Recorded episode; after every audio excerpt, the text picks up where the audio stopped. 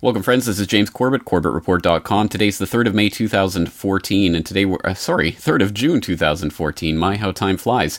Today we're talking to Julia Tourianski of uh, BraveTheWorld.com, and for those of you who haven't checked out her website or her YouTube channel, I suggest you do so, and of course, links will be in the show notes so that you can uh, go and check that out for yourself. And while you're there, you should check out her latest video from Bilderberg 2014 uh, in Copenhagen, where she had the very interesting chance to talk to a Bilderberg member for a full half hour conversation. Very interesting little piece of video. So, uh, Julia, thank you very much for taking the time to talk with us today. Thank you. You have a good radio voice. I've worked on it for many years. Well, let's oh, let's get straight into it um, by talking a little bit about yourself. This might be the first time that some of the people out there have uh, encountered you. So why don't we just talk about uh, Brave the World and what this site is and what it is you do? Yeah, uh, well, it's mostly my YouTube channel that I concentrate on, and the site has some extra content if anyone's interested to explore. But I basically promote an anti state mentality, and um, I guess by definition, I am an individualist anarchist. And everything that I do, you know, not everything, but a lot of the content I produce kind of resonates with that lifestyle or that philosophy yeah, so Bilderberg is naturally, you know, this grouping of power and think tanks and royalty and po- politics and business and all these people that influence our day-to-day life in a very significant way everything that i'm against basically um, so it was natural for me to go and protest i guess or check it out or you know make them nervous or have them come out and uh, gauge us like Mr. Deirdre, uh, Diedrich did.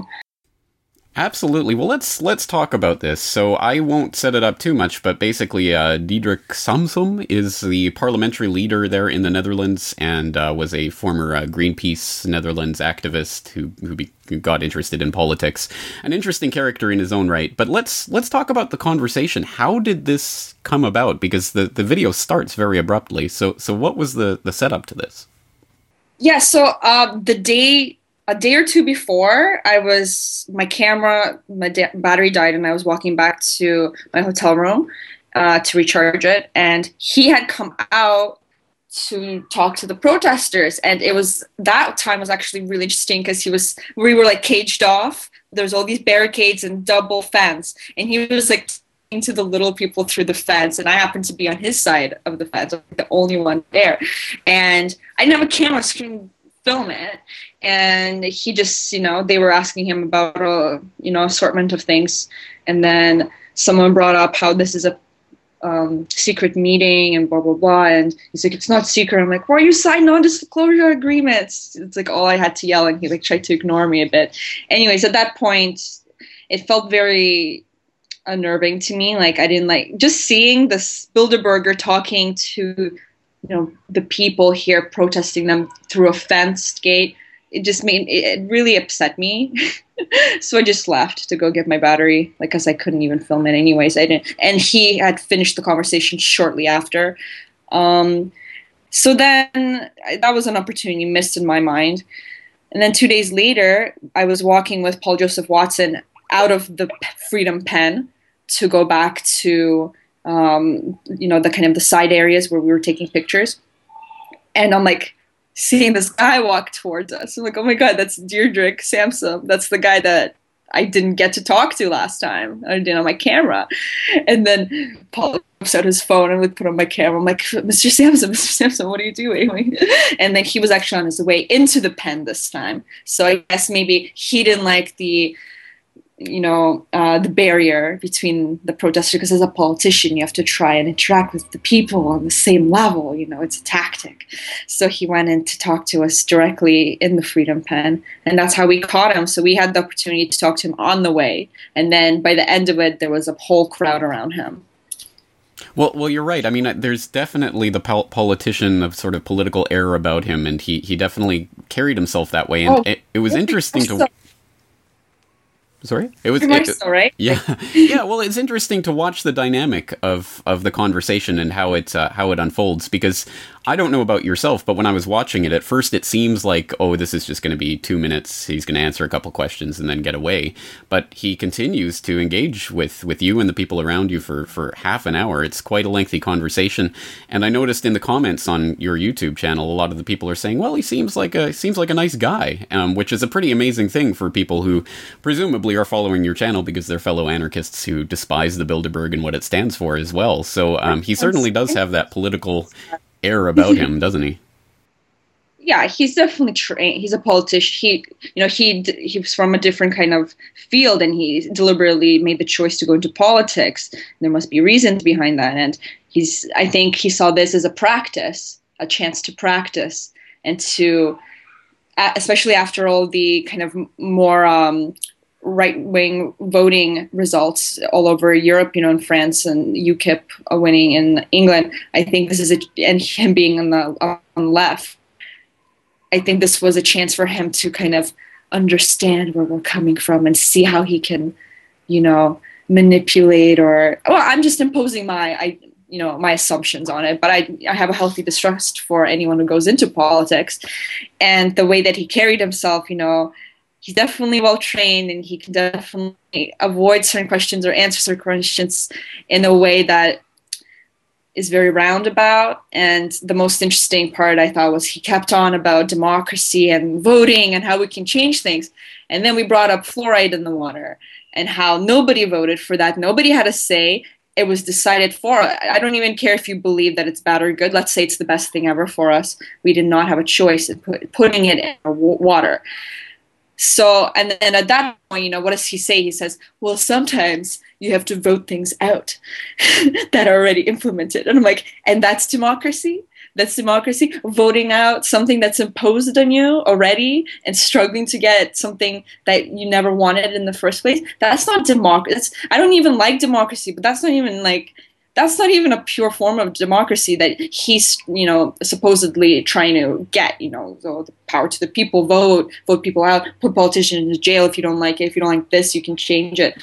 But that's not what we have and what we've never had and he obviously doesn't actually want that because he's okay with imposing laws before they're voted on Exactly right. Well, that's just the uh, clearest indication that we have that democracy is nothing but a feel good buzzword that uh, politicians like to throw around because they know most people will just swallow it um, whole. But uh, but yeah, no, I, I noticed that point. I also noticed Interestingly enough, he talked about Peter Thiel's uh, uh, presence there, and of course, this is the PayPal co-founder slash Facebook early investor, um, libertarian millionaire uh, who who does a lot of uh, investment in in capital ventures there in Silicon Valley. Yeah. Um, and he t- was talking about sort of the libertarian ideas being propounded by Peter Thiel in Bilderberg, the Bilderberg meeting itself. What was your take on on that little part exchange?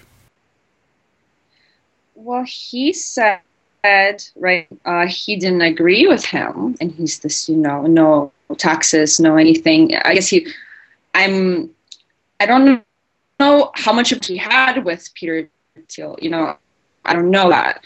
It seemed like he had a bit of an encounter with him, but it also seemed like it could have been just him knowing what Peter Thiel stands for in the media and kind of regurgitating that.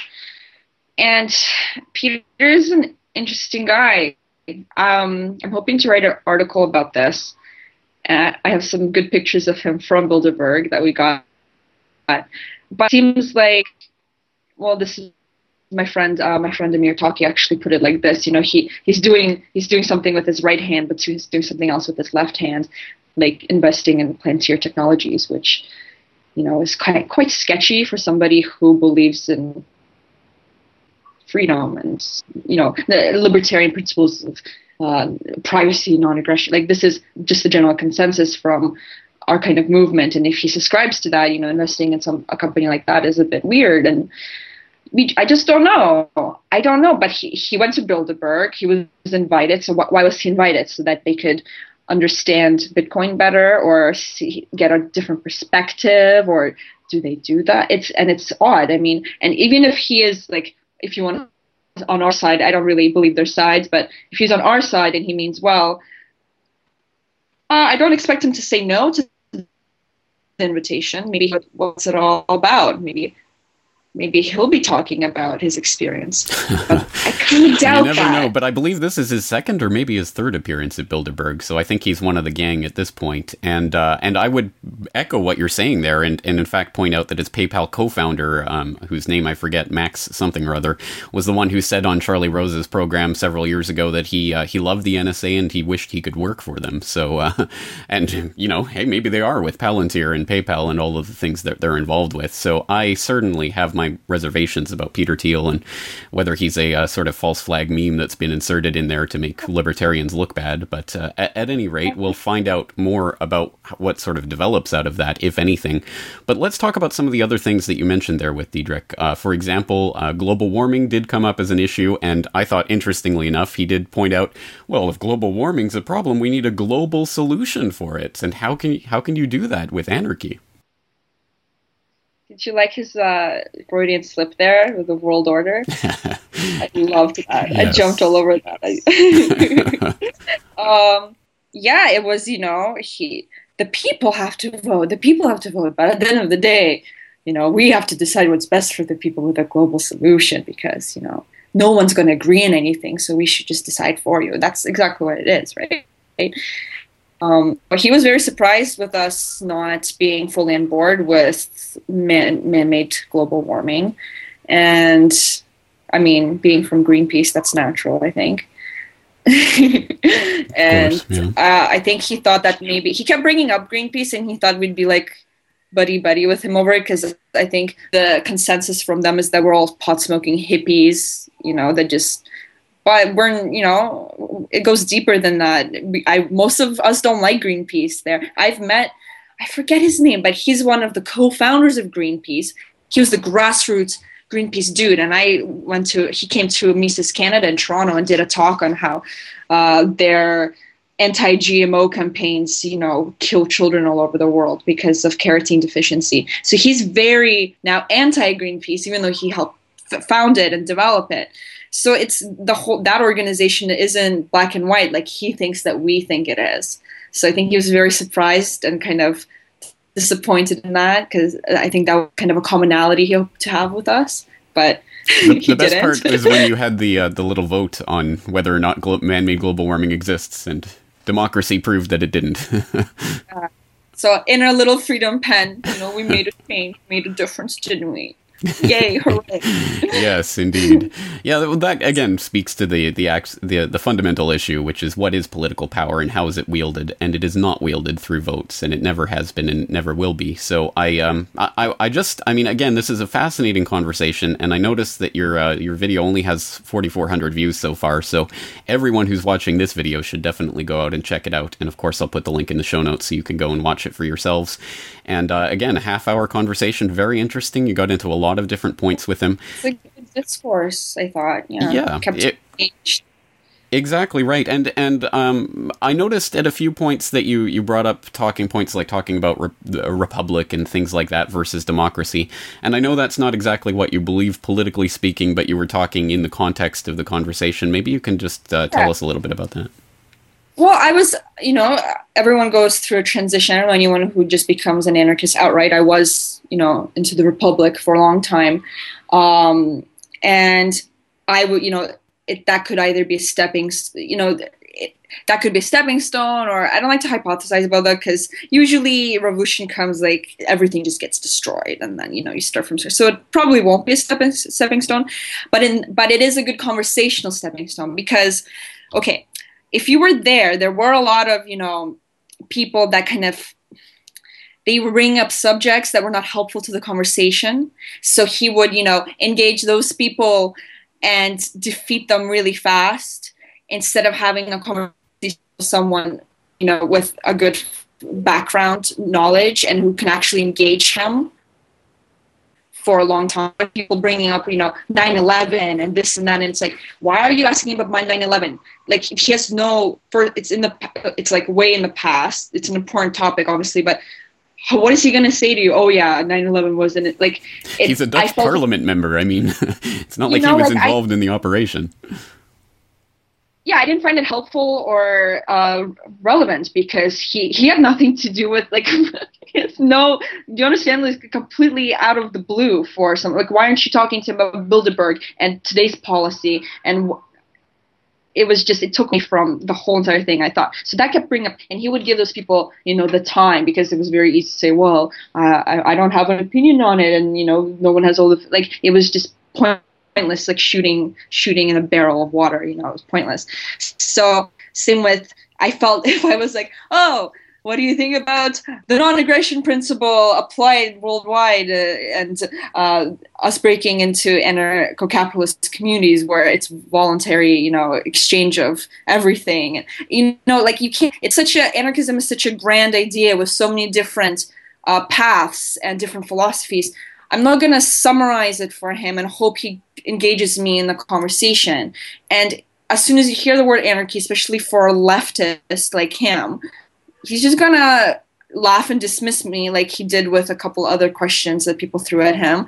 And then he's not going to come back to me because he's going to think that i'm insane. That was my assumption. So i didn't i just didn't go there because i, I thought it wasn't going to be valuable and wasn't going to go anywhere no, I understand completely. And as someone who does interviews myself, uh, I can only imagine. I mean, I know how much preparation goes into an interview when I know who I'm going to be interviewing and I have time to prepare for it. So to just suddenly be in the midst of a conversation with a Bilderberger and to try to keep that to, exactly. to some something, uh, you know, so, some sort of reasonable discourse is extremely difficult. You did extremely well at it. So my hat's off to you. I have 100% respect for the people who get out there and actually do something. I have 0% respect for the armchair quarterbacks who try to critique it afterwards. So, uh, so my hats off to you I for the work that you did there. Yeah, thank you. Because there there were some you know suggestions in the comments, and they're great questions. It's like, well, yeah, if I had a notepad and you know a couple minutes before, I would have that would have been a great way to phrase that for him in terms of anarchy. But I'm, you know, I'm on the spot. Everyone's yelling over each other, and the video was actually about 40 minutes altogether. I cut it down because there was a lot of conversation that I just found pointless. So once you, he only had an hour, and I didn't want to. I didn't want my conversation with him to end by bringing up things he would dismiss. Right.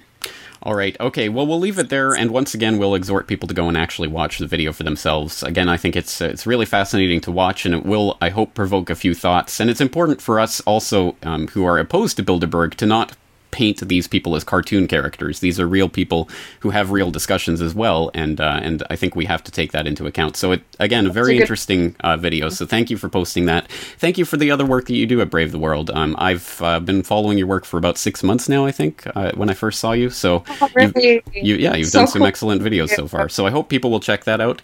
But before I let you go, I have to ask the one question: Why Brave the World? I don't even understand what that means. No? Okay, well, it's a play on words from Brave New World. So instead of subscribing to this brave new world that we live in, it's brave the world. So go on and brave the world or brave the world.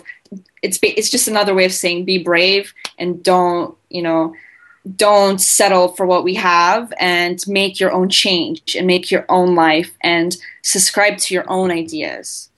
Fair enough. Well, it's a respectable ideology and uh, and memorable. I think I can remember that. So bravetheworld.com, and uh, uh, hopefully we can have you on again in the future to talk more about anarchy. So yeah, thank you. This was really good. Excellent. Well, thank you for coming on.